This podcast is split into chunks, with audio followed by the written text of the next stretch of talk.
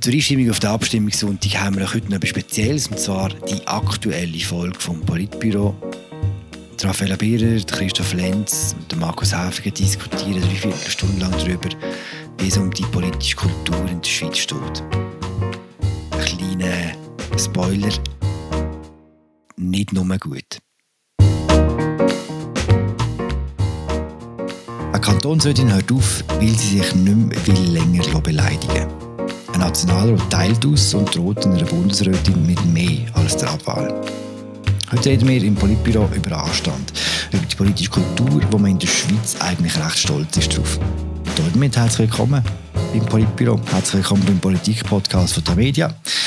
Neben mir sitzt Markus Häfliger in Bern. Uns zugeschaltet sind Raffaella Bierer in Zürich und Christoph Lenz aus Genf. Hallo zusammen. Hallo zusammen. Hallo miteinander. Hallo.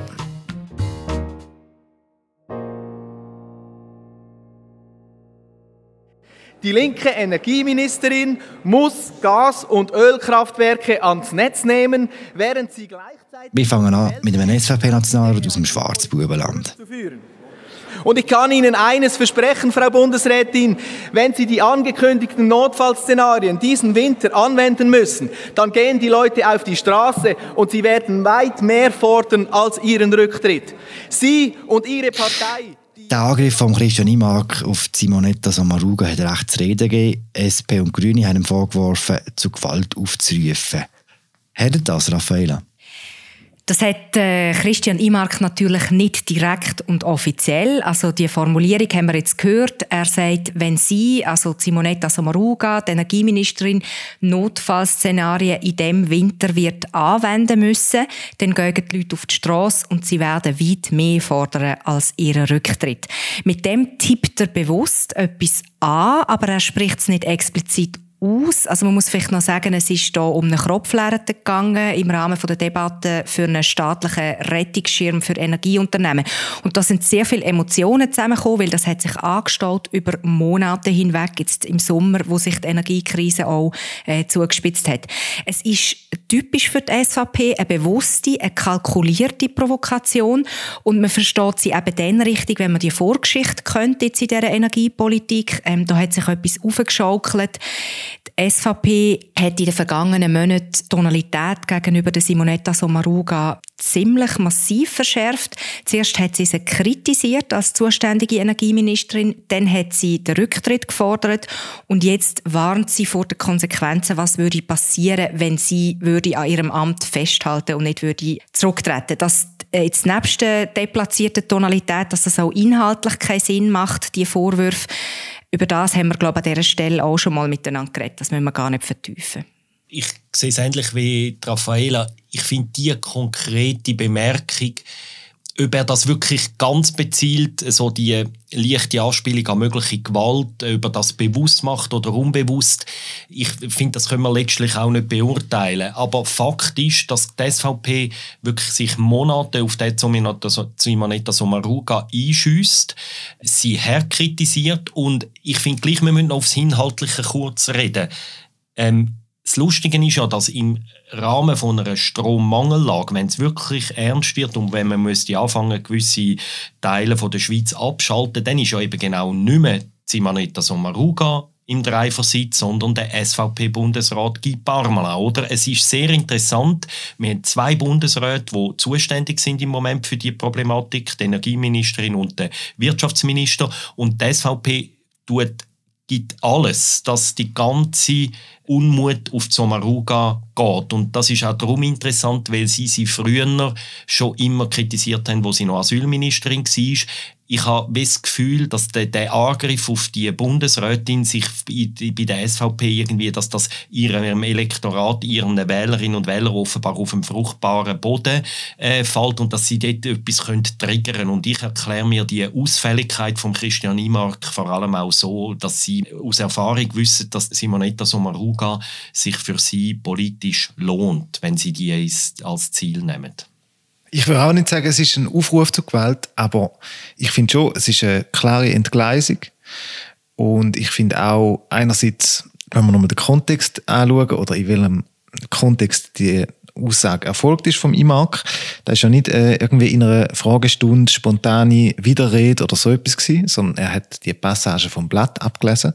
Das heißt, er hat sich da schon gründlich überlegt, was er da sagt. Das ist nicht irgendwie im Affekt. Und zweitens die Auslassung, wo er ja eben genau nicht sagt, wer das dann gefordert wird. Man muss sich einfach bewusst sein, dass das im Publikum etwas auslöst. Und die Auslassung die ist natürlich eine Andeutung, dass Gewalt ein Mittel wäre. Und das ist eine Plausibilisierung von Gewalt, die stattfindet im Nationalratssaal, so ein bisschen im, in unserer heiligsten Stätte von der Demokratie. Und das ist schon irgendwie äh, sehr außergewöhnlich und sehr gravierend haben wir ein bisschen den Maßstab verloren, dass wir jetzt in diesem Ausmaß, in diesem Detaillierungsgrad über so etwas reden, wo vielleicht vor ein paar Jahren total daneben gewesen wäre. Hat, hat sich der ganze Diskurs äh, in eine Richtung bewegt, wo viele Sachen normal sind heute, die früher nicht normal gewesen wären? Also das ist sicher so, ähm, dass gerade bei der SVP da kann man schon länger beobachten, dass sie eigentlich definiert, wo und wie Grenzen verschoben werden, was sagbar ist und was nicht in der Schweizer Politik. Also ich erinnere gerne an den Diktaturvorwurf gegen den Bundesrat äh, während der Covid-Pandemie, wo auch ein Ausmaß angenommen hat, also auch die Hetze dann gegenüber dem Gesundheitsminister Alain Berset, wo man vorher so auch noch nicht hat in der Rhetorik. Bei einem Teil der Bevölkerung hat das aber auch tatsächlich verfangen, das hat man ja gemerkt. Also die SVP schürt schon lange und bewusst eine staatsfeindliche Stimmung, von der sie dann selber sowohl rhetorisch als auch elektoral profitiert. Also, weil sie die Elite dort oben zu Bern anprangert. Und Historisch gesehen hat das vielleicht so lange Sinn gemacht, wie sie tatsächlich nicht entsprechend von ihrer Größe eingebunden war, dort oben zu Bern. Aber mittlerweile ist es ja so, dass sie ein fester Bestandteil ist vom politischen System und darum so das Kreieren von, von dieser Staatsfeindlichkeit umso stoßender ist man sieht auch, wie die SVP da die klassischen rechtspopulistischen rhetorischen Mittel anwendet. Oder? Wir beobachten das auch in Amerika unter dem Trump, in Italien und, äh, oder auch Ungarn und so weiter und so fort oder überall oder auch Frankreich. Sie nimmt oder man, man greift Eliten an, man greift Verantwortungsträger an, man geht immer an Grenzen, dass man es nachher noch sagen kann, ja, nein, ich habe es nicht so gemeint, aber man tut ganz bewusst gewisse auch niedrige Instinkte von einem Teil der Bevölkerung triggern und natürlich werden jetzt ein Teil der Hörerinnen und Hörer einwenden, ja, es ist noch nicht so schlimm wie uns, äh, wie in Amerika, da würde ich vollständig äh, zustimmen, das ist es so. Wir sind nicht an einem Punkt von einem Steve Bannon oder so, aber Techniken, die rhetorischen Techniken sind letztlich die gleichen, einfach so ein bisschen gut eidgenössisch ein bisschen abgeschwächt, wie alles in unserem Land ein bisschen kleiner ist als in den grösseren Staaten. Oder? Aber es ist der genau gleiche Mekano die genau gleiche Absicht, die dahinter steht. Du sprichst sehr einen interessanten Punkt an, Markus, und zwar redest du vom Phänomen der Amerikanisierung von der Politik und von der Wahlkämpfe, von der politischen Auseinandersetzungen. Und in der Schweiz, und das ist eigentlich noch lustig, weil die SVP ja als die konservativste von allen Parteien gilt, in der Schweiz hat das die SVP am schnellsten adaptiert und auch professionalisiert. Also sie hat durch das ihre politische Kommunikation relativ rigoros verändert. Vielleicht muss man noch kurz sagen, was meint Amerikanisierung? Dort geht es darum, dass man personalisieren man tut emotionalisieren, es ist auch eine Medialisierung, also da müssen wir nachher sicher auch noch darüber reden, über unsere eigene Rolle, über die Rolle der Medien und der sozialen Medien. Es geht darum, Ereignisse, politische Ereignisse zu inszenieren. Es geht um Elemente wie Negative Campaigning, können wir nachher sicher auch noch darüber reden, wo man politische Gegner gezielt diskreditiert. Und all diese Mechanismen, das kann man bei der SVP eigentlich wie aus dem Lehrbuch beobachten dass der Diskurs so globalisiert wird in der Schweiz? Ist das allein die Schuld von der SVP oder machen die anderen auch mit? Ich würde sagen, es wird hauptsächlich von der SVP vorantrieben. Auch auf der Linken gibt es äh, manchmal äh, Leute, die an Grenzen gehen. Es gibt das auch bei den Bürgerlichen. Es sind nicht immer nur die SVPler, die irgendwie ausfällig werden. Aber ich glaube, dass das quasi als eine politische Waffe wirklich eingesetzt wird und sehr bewusst, das ist primär bei der SVP der Fall. Und dort ist ja, das müssen wir auch sagen, eben, es ist überhaupt nicht ein neues Phänomen. Es ist einfach immer wieder ein Phänomen, das erschreckend ist. Es hat die Moment schon in den 90er Jahren gegeben. Wir haben äh, seit 14 Jahren einen SVP-Bundesrat, der gross geworden ist mit der Devise, solange er Neger sagt, bleibt Kamera bei ihm. Zitat Ende. Dass man quasi den Diskurs gegen verlagert und immer noch tiefere Schubladen aufmacht und so die Aufmerksamkeit bei sich behalten. Das ist, äh, das hat System. Aber ich finde, es ist gleich in dem Fall von der Stromkrise jetzt wieder äh, so wie ein neuer Tiefpunkt erreicht, weil es äußere Zusammenhänge äh, so stark personalisiert und äh, so eine starke Sündenbockpolitik daraus gemacht wird. In dem Punkt bin ich ein bisschen anderer Meinung, Christoph. Die SVP ist klar die erste gewesen, die das gemacht hat in der jüngeren Vergangenheit. Ähm, sie macht es bis heute mit einer höheren Kadenz, mit einer grossen Radikalität, aber, und das ist meine Einwendung, mich dunkt, in den letzten zwei, drei Jahren hat namentlich die Linke oder Teile der Linken und da noch ein spezifischer Teile von der SP haben aufgeholt diesbezüglich. Und sie, natürlich würden sie dann nicht genau das gleiche Zitat so, wie es der mag, das würde ein SP-Politiker oder ein SP-Politiker so wahrscheinlich nicht sagen. Aber sie sind im Moment, und ich beobachte das namentlich jetzt auch in dem Abstimmungskampf, sind sie auch sehr radikal bis aggressiv unterwegs. Wie gesagt, nicht alle, aber Teile der Linken. Aber siehst du nicht einen, äh, also ich, ich kann mich irren, aber ich habe das Gefühl, es gibt schon einen Unterschied, ob man auf die Person spielt, also auf den Mann oder wie die SVP oft auf die Frau, oder ob man inhaltlich ähm, an Grenzen oder darüber ausgeht, äh, was irgendwie politische Argumente angeht, so wie man es jetzt bei der, äh, beim Gewerkschaftsbund sieht und seiner AHV-Kampagne. Also erstens einmal, ja, ich, natürlich ist das schon noch, sind das zwei verschiedene Aspekte der Debatte. Das eine ist Personalisierung und das andere ist die unlauter Zuspitzung bis zur Lüge von Argument. Aber für mich gehört es letztlich unter das gleiche Überthema von der Entgleisung von der öffentlichen Debatte. Was Personalisierung angeht, ja, ich bin einverstanden, dass das die Linke möglicherweise weniger macht, aber man findet also auch dort ziemlich viele Beispiele. Also ein Beispiel mag ich daran erinnern, oder, wo es schon mal um eine Revision vom Waffenexportgesetz gegangen. Da hat die Linke, namentlich es ist glaube die USO damals gewesen, Doris Leutert auf einer Fotomontage mit vor Blut triefenden Händen zeigt. Das ist eine ähnliche Kategorie wie jetzt die Angriff auf Somalina der Somaruga.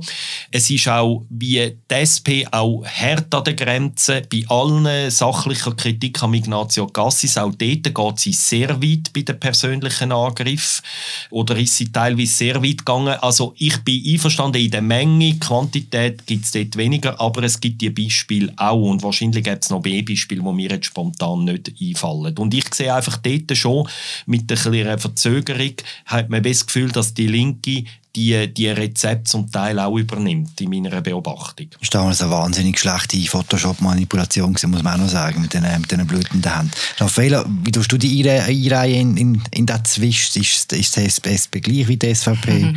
Die SVP schlimmer? Ja, also ich bin bei Markus in diesem Punkt, weil ich finde auch, klar, es ist die SVP, die es in einer Unerbittlichkeit macht, wo, wo beispiellos ist in der Schweiz.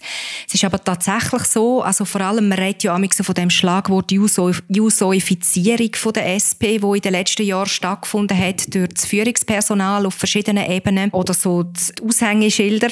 Und das ist schon spürbar auch im politischen Diskurs und das ist ja so unser Thema heute mit der politischen Kultur und dort gehört ja ja nicht nur die Personalisierung dazu, sondern zum Beispiel auch die Wahrhaftigkeit, also inwiefern, dass man der Wahrheit verpflichtet ist oder sich verpflichtet fühlt.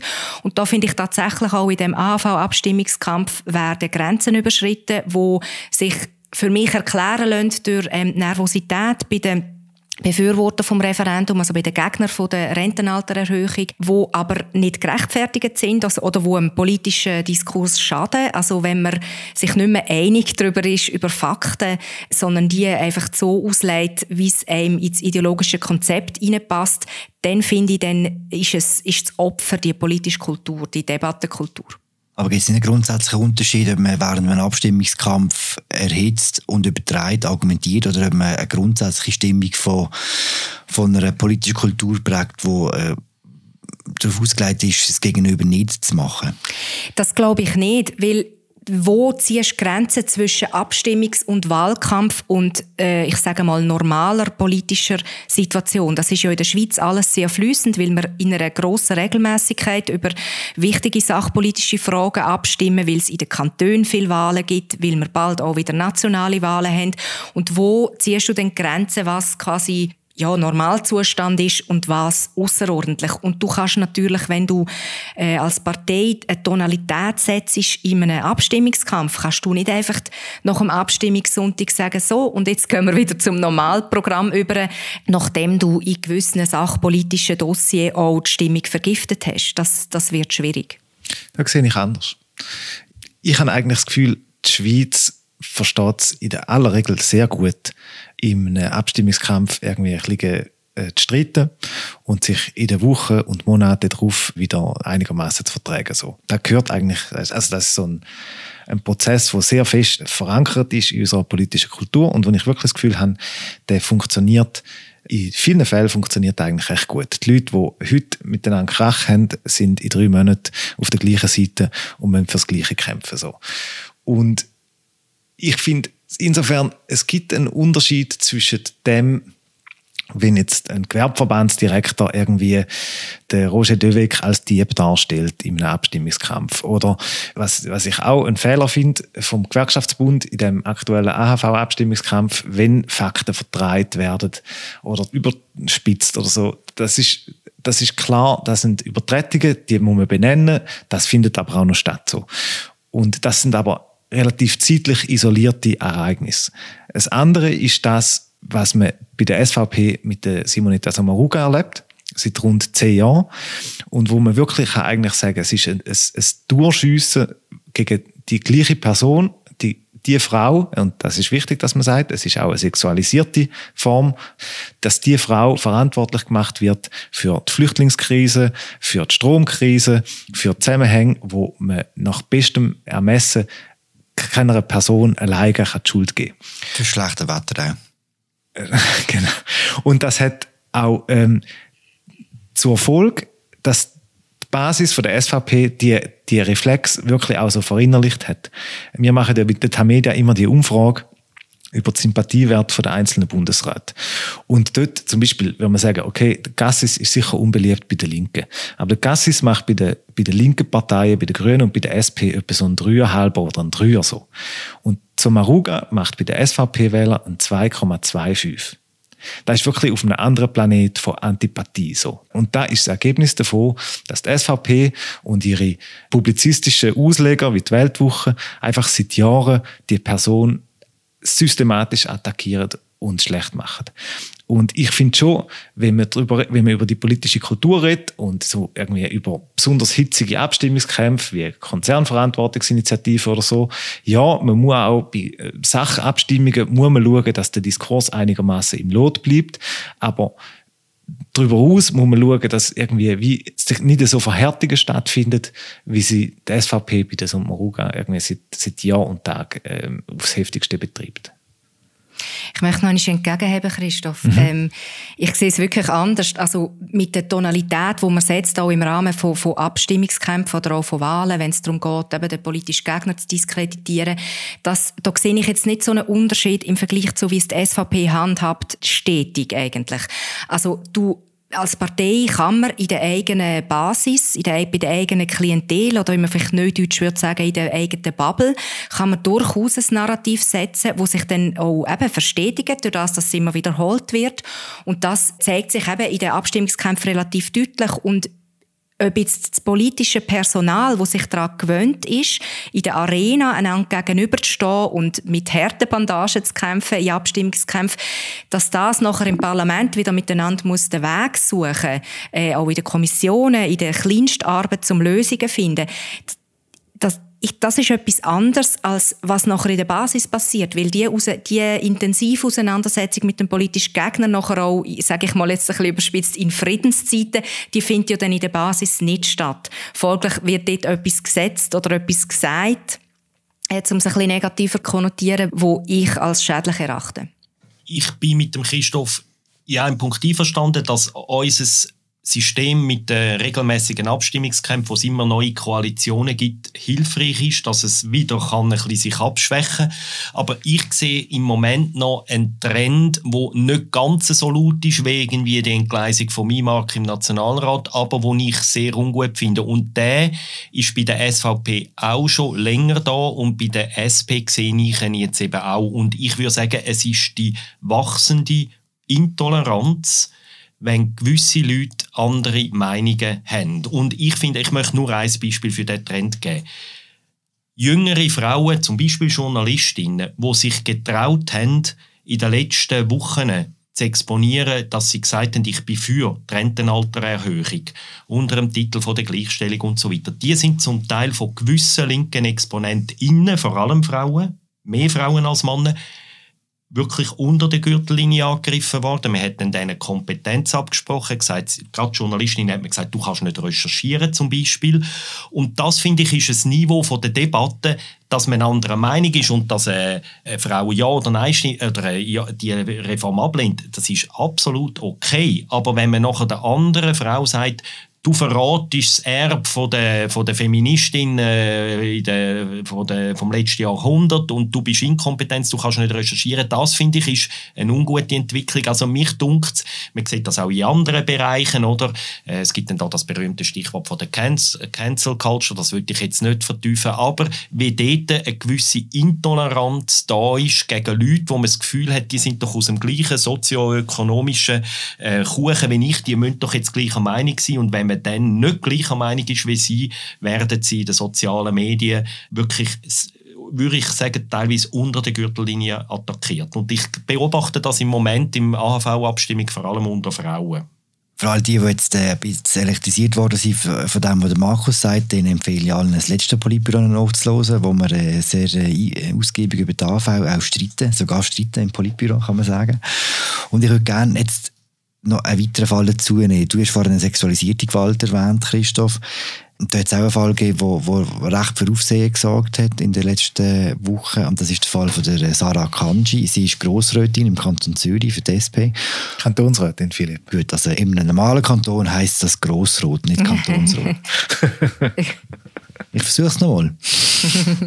das ist der Fall von Sarah Kanji. Sie ist äh, Kantonsrätin in Zürich für die SP und sie tritt nicht mehr an zu den nächsten Wahlen, weil sie, und ich zitiere aus einem Interview, regelmäßig in E-Mails, Briefen, in Kommentaren rassistisch und sexistisch verbal angegriffen und persönlich diffamiert wurde. Das hat eben im Gespräch mit uns gesagt und eigentlich hat sie das Interview gar nicht geben weil sie hat gefunden, sie will die Sache hinter sich lassen. Ganz grob gefragt, haben wir ein Problem in unserem Parlament mit Fremdenfindlichkeit? Also ich muss vielleicht auch sagen, Sarah Kanji ist dunkelhäutig.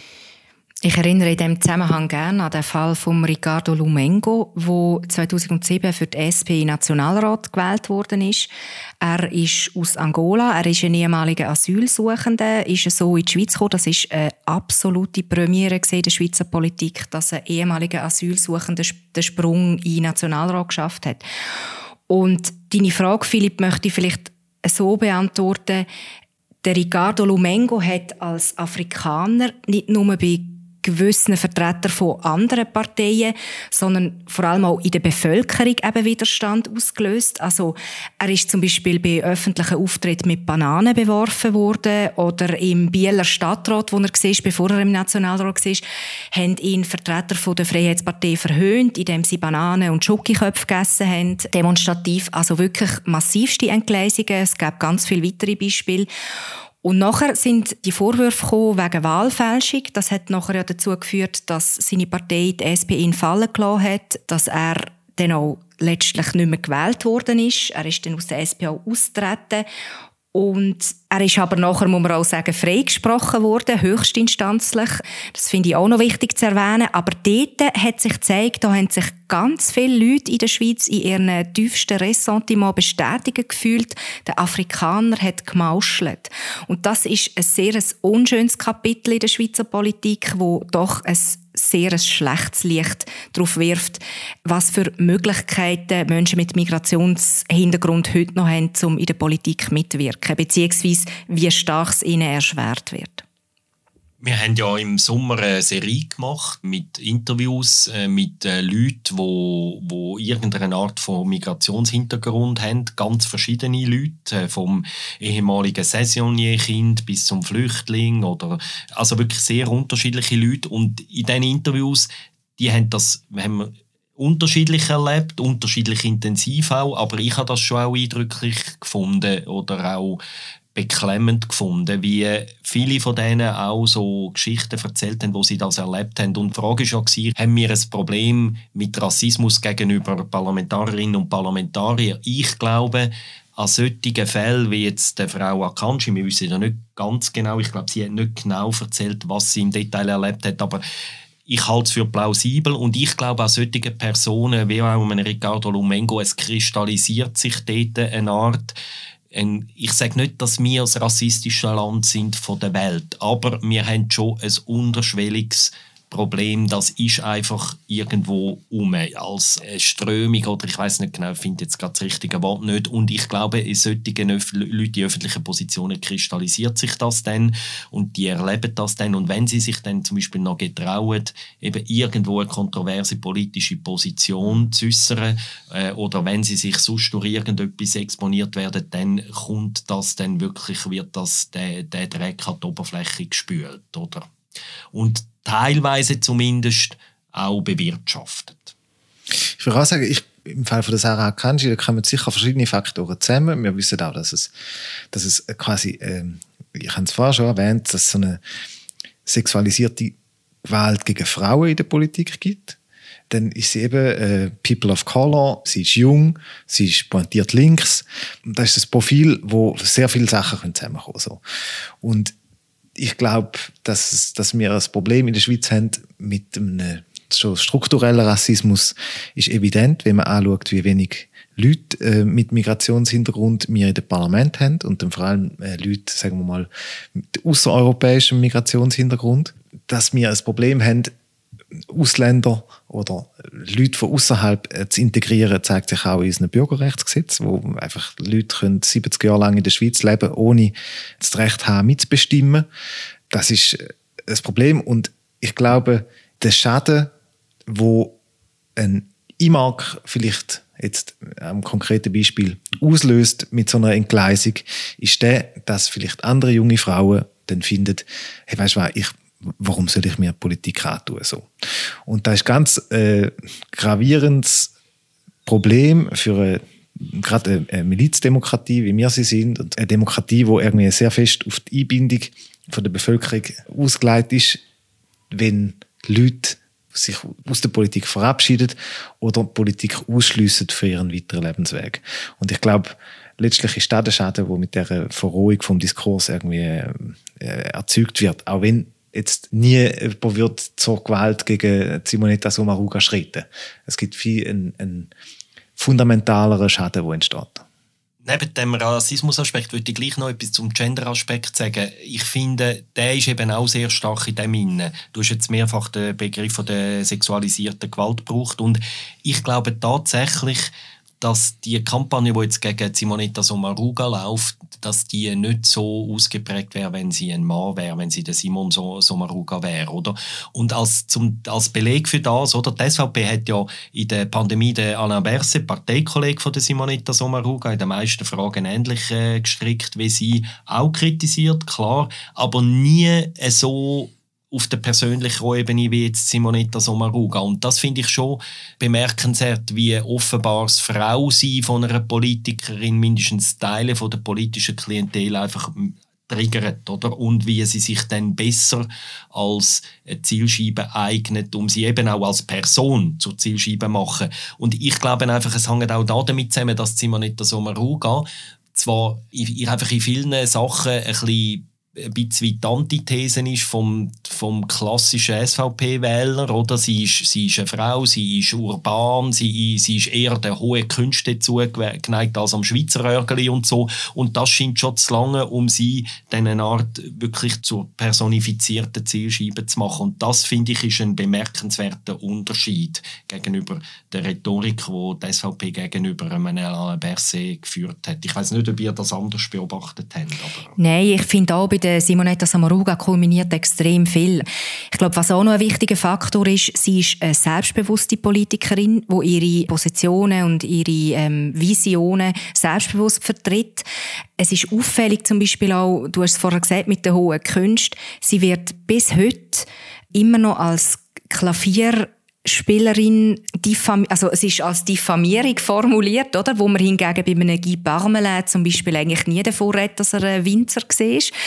Das ist interessant. Und dann ist mir auch in Sinn gekommen, in letzter Zeit immer wieder, äh, wo es jetzt eben um die Anwürfe gegangen ist im Rahmen von der Energiekrise, dass schon 2015 in der Flüchtlingskrise, die es damals gegeben hat, sie auch massiv unter Druck gekommen ist, als Politikerin, als Frau auch. Dort hat sich ein Gerücht angefangen zu verbreiten, das sich sehr hartnäckig gehalten hat sie habe eine Affäre mit einem eritreischen Asylsuchenden und das präge ihre Haltung in dieser Flüchtlingspolitik und darum will sie möglichst einfach alle Asylsuchenden ins Land lassen. Also das ist wirklich auch, äh, wenn du vorher die sexualisierte ähm, Rhetorik angesprochen hast, Christoph, das geht natürlich auch stark in die Richtung und ich glaube, zum noch in den Bogen schlagen zu der Sarah Akanji, wo du vorher gefragt hast, Philipp, bei ihr kommt dann halt wie alles zusammen. Sie ist eine junge Frau, sie ist eine linke Frau, Frau, sie hat einen Migrationshintergrund, beziehungsweise äh, sie selber ist in der Schweiz aufgewachsen. Sie ist, ihr Vater hat nigerianische Wurzeln, aber äh, sie ist Schweizerin wie wir alle auch. Und, und dort äh, ist aber so vom, vom Triggerpotenzial her, ist das wie so äh, ein dreifaches Potenzial. Und das scheint immer noch in der Schweizer ich sage eben nicht in der Schweizer Politik, sondern in der Schweizer Bevölkerung scheint das immer noch etwas zu sein, wo, wo, wo breitere Kreise offenbar nicht ertragen, nicht aushalten.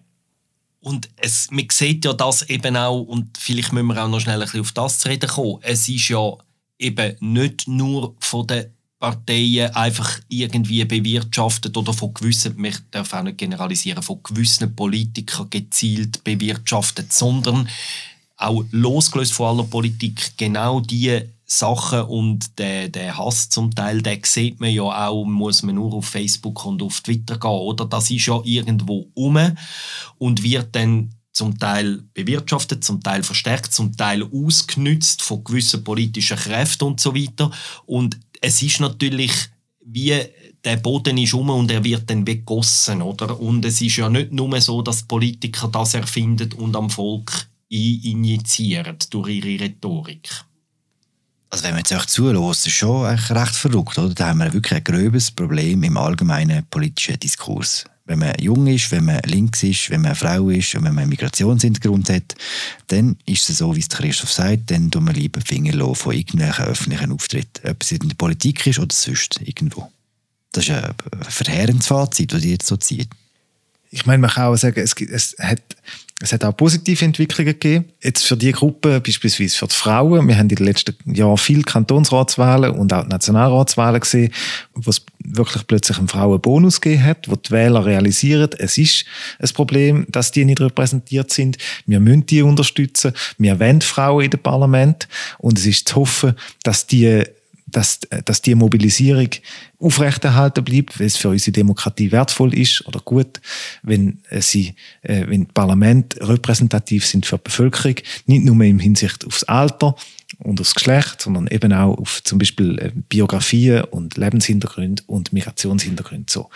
Also es gibt positive Entwicklungen, aber man ein Fall Akanji zeigt, dass man wirklich einfach, ähm, dass es noch sehr viele Probleme gibt und dass man die muss angehen. Und dort äh, kann man, glaube also gerade irgendwie als Journalist, man kann vielleicht Problem benennen, aber lösen müssen letztlich, habe ich das Gefühl, Politiker selber und sie müssen es eben auch in dem lösen, dass sie im Nationalratssaal irgendwie ein, ein, ein gewisses Niveau halten, weil wenn sie es dort schleifen lassen, dann wird es im Privaten erst recht legitim, Leute äh, zu beschimpfen, zu bedrohen und so weiter, die sich politisch exponieren. Ganz klassisch Vorbild sein. Ich finde, dort hätten auch die Ratspräsidentin oder Ratspräsidenten eine Verantwortung. Es hat ja dann, glaube ich, ein Gespräch gegeben nachher zwischen der Frau Kählin und der Nationalratspräsidentin und dem, und dem IMAK. Aber ich finde, in so einem Moment müsste der Vorsitzende oder die Vorsitzende on the spot sagen, Herr IMAK, das geht nicht, oder? Das erwarte ich auch von einer, von einer Debattenleitung dann. Um so vielleicht deine Pessimismus, Philipp, ein bisschen schmälern mit dem Fazit. Also einerseits finde ich, du hast gesagt, eben jung, link, links sein und Migrationshintergrund haben, das, das geht eigentlich nicht in der Politik, da wird man massiv angefindet. Ich möchte daran erinnern, dass auch rechte Frauen gegeben hat und immer noch gibt, die teilweise massiv angefindet werden. Ja, yeah, aber das macht sie nicht besser, oder? Genau, der Geschlechteraspekt ist sicher wichtig. Und ich glaube eben, um den Pessimismus vielleicht ein bisschen relativieren, also harte politische Auseinandersetzungen hat es schon immer gegeben. Also historisch gesehen, ich meine, die katholisch-konservativen und die radikal-liberalen haben sich nichts geschenkt. Die sozialistische Arbeiterbewegung, die nachher gegen den Bürgerblock gekämpft hat, da ist sich nichts geschenkt worden. Nachher hat es ähm, auch den Geschlechtergraben gegeben, Frauen, die haben ins politische System eingebunden werden, Männer, die ihnen verweigert haben. Also das ist schon immer hart gewesen und, und nicht etwas, wo man in der Schweiz per se kann stolz sein darauf, dass wir jetzt eine wahnsinnig tolle politische Auseinandersetzungskultur hätten. Aber was einfach eine neue Dimension ist und wo sich jede Kandidierende, jeder Kandidat auch muss bewusst sein, ist auch die Rolle zum Beispiel von den sozialen Medien, wie sich dort der Diskurs verändert, wie sich das sehr schnell kann verbreiten, potenzieren und Shitstorms können entstehen, die es früher in dem Ausmaß noch nicht gegeben hat. Und ich möchte auch noch etwas ergänzen zu dem, was Christoph gesagt hat. Ich glaube, eben das glaube ich, dass äh, junge Frauen, linke Frauen verstärkt äh, Zielscheibe sind. Aber gerade darum finde ich eben auch, und da gibt es Einzelne, ich werde jetzt noch keinen mehr nennen, wo, wo ich finde, sie müssen dort schon auch aufpassen, dass sie nachher nicht auf eine ähnliche Rhetorik einbügen, wie das, was sie zu Recht kritisieren. Und vielleicht ein positives Beispiel, jemand, der mich im Moment recht beeindruckt, ist zum Beispiel Meret Schneider, wo in dem Abstimmungskampf von Massentierhaltung sehr stark engagiert ist und sie, grüne Nationalrätin aus Zürich, wird, glaube ich, auch zum Teil wirklich aufs Massivste persönlich angegriffen. Und sie hat zum Beispiel, und der Tweet hat mich wirklich noch beeindruckt, vor der letzten Arena, zu dem Thema hat sie geschrieben, Bitte schickt mir eure Hate-Nachrichten jetzt per Direktnachricht, dass wir nach der Arena dann wieder über die Inhalte sprechen können. Das habe ich ziemlich einen souveränen Umgang, auch einen starken Umgang gefunden, oder? Und gerade die Massentierhaltungsinitiative, obwohl es dort für beide Seiten um viel geht, dunkel mir ist dort der Diskurs viel zivilisierter oder sagen wir nein, besser, wahrhaftiger, mehr im, er ist wahrhaftiger der Diskurs dort, als er ist rund um die AHV. Und mich dunkt das hängt eben tatsächlich mit den Akteurinnen und Akteuren dann zusammen auf beiden Seiten. Die, die haben wirklich einen Einfluss, wie das eine Debatte verläuft. Das ist ja so und das ist sehr ein interessanter Punkt, Markus, weil gerade Meret Schneider ja mit dem Bauernverband ja einen Gegner hat, wo auch dort bei der Pestizidinitiative involviert war in, in einen sehr ähm, eskalativen Abstimmungskampf. Bei ihr merkt man sehr fest, dass sie der Sache verpflichtet ist. Also sie ist Mutter von dieser Initiative, das, das ist ihr Baby, sie hat jahrelang dafür gekämpft. Und jetzt äh, ähm, ist sie eigentlich auf dem Höhepunkt, jetzt biegt sie auf die Schlussgerade ein. Und trotzdem bewahrt sie den Ton in der Debatte, die Meret Schneider, und macht öffentlich, wenn sie unsachlich angegriffen wird. Ich finde das sehr eine vorbildliche Haltung. Und es sollte mehr Politiker, Politiker geben, wo sich in dieser Art und Weise in Abstimmungskämpfen und im politischen Normalbetrieb verhalten.